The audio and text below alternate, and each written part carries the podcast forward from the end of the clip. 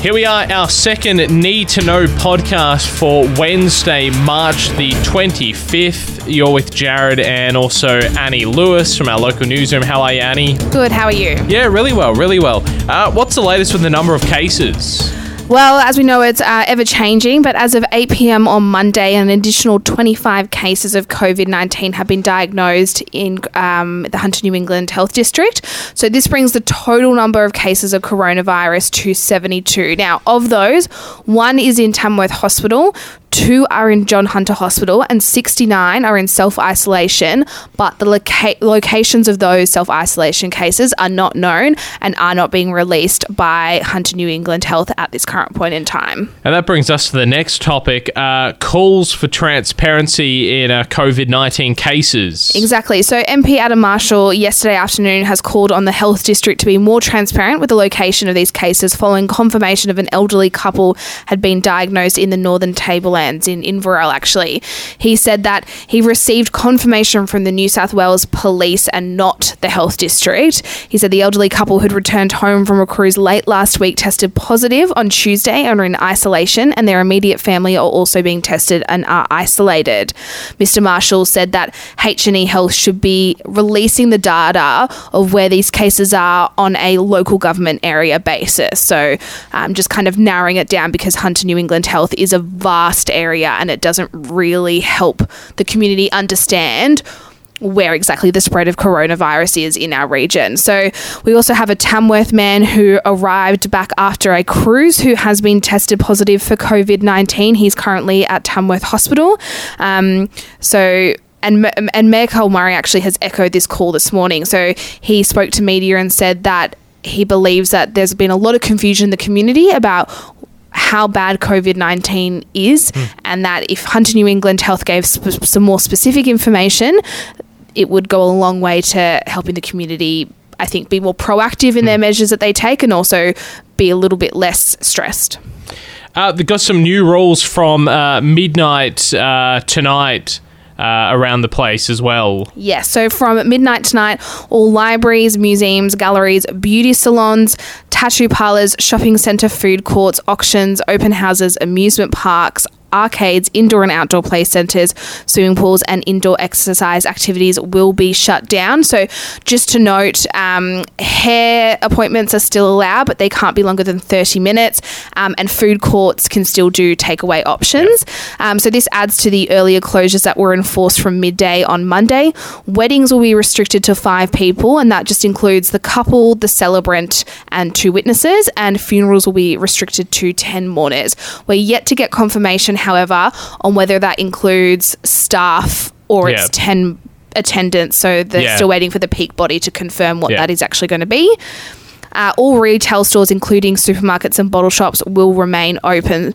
But Australians have been urged to stay at home except for essential outings, including work, grocery shopping, medical appointments, and supplies. So, exercising out lo- uh, outside alone with or with a friend is fine, but it's really about limiting yeah. that interaction. Yeah, yeah. Um, something that was really stressed last night by Scott Morrison is things that we are used to doing. So, get togethers, birthday parties, house parties just cannot happen anymore. In fact, some states and territories will actually be looking at introducing offences for hosting house parties during the coronavirus pandemic. So, it's something that we really, really need to keep in mind. We need to be changing our behaviour, and it's extremely hard, but it's something that we definitely yeah. need to be doing. Schools do remain open. There is still a lot of confusion around this topic. If you cannot afford to keep your child home for whatever reason because you are working, um, you know, you're a single income parent, whatever the reason is, it is still safe to send your children to school. That is the advice that the government is giving in New South Wales. If you can, parents are encouraged to keep their children home. There is online learning and resources to make sure that they're still getting that education, to make sure that they are entertained as such throughout the day. So if you can, please keep them home. But if you cannot, you can still send them to school. The advice is is that it is safe to do so. Uh, something else to add is that there's also now a travel ban on Australians going overseas, except in exceptional circumstances. Yeah. So before it was more advice, it was kind of saying, don't do it. You know, no insurance company is going to insure you, but now it's an absolute ban. Uh, and also uh, some news with Centrelink. Yes. There has been a lot of confusion. We haven't seen the lines as bad here as they have been in other parts of New South Wales, but Yep. If you are already receiving Centrelink benefits, you do not need to apply. You will automatically get the extra $550 when you get your next payment. It is already automatically done.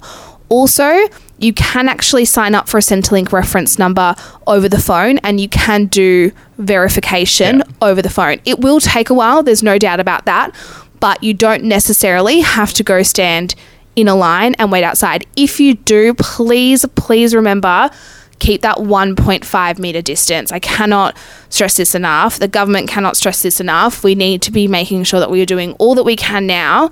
Um, Murray Russell, who is um, a member of the local emergency management committee, said that our hospitals will not cope if we see a spike in coronavirus cases here. So we can do all the preparation that we would like here.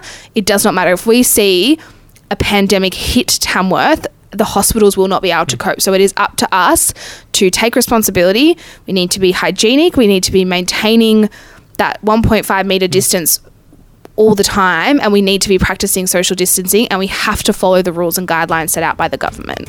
Exactly right. There we go. That is uh, today's episode of uh, you what you need to know uh, for Wednesday, the 25th of March, and uh, we'll have another one again tomorrow up on the 2TM and 92.9 website, 2tm.com.au and fm929.com.au. Thanks, Annie. Thank you.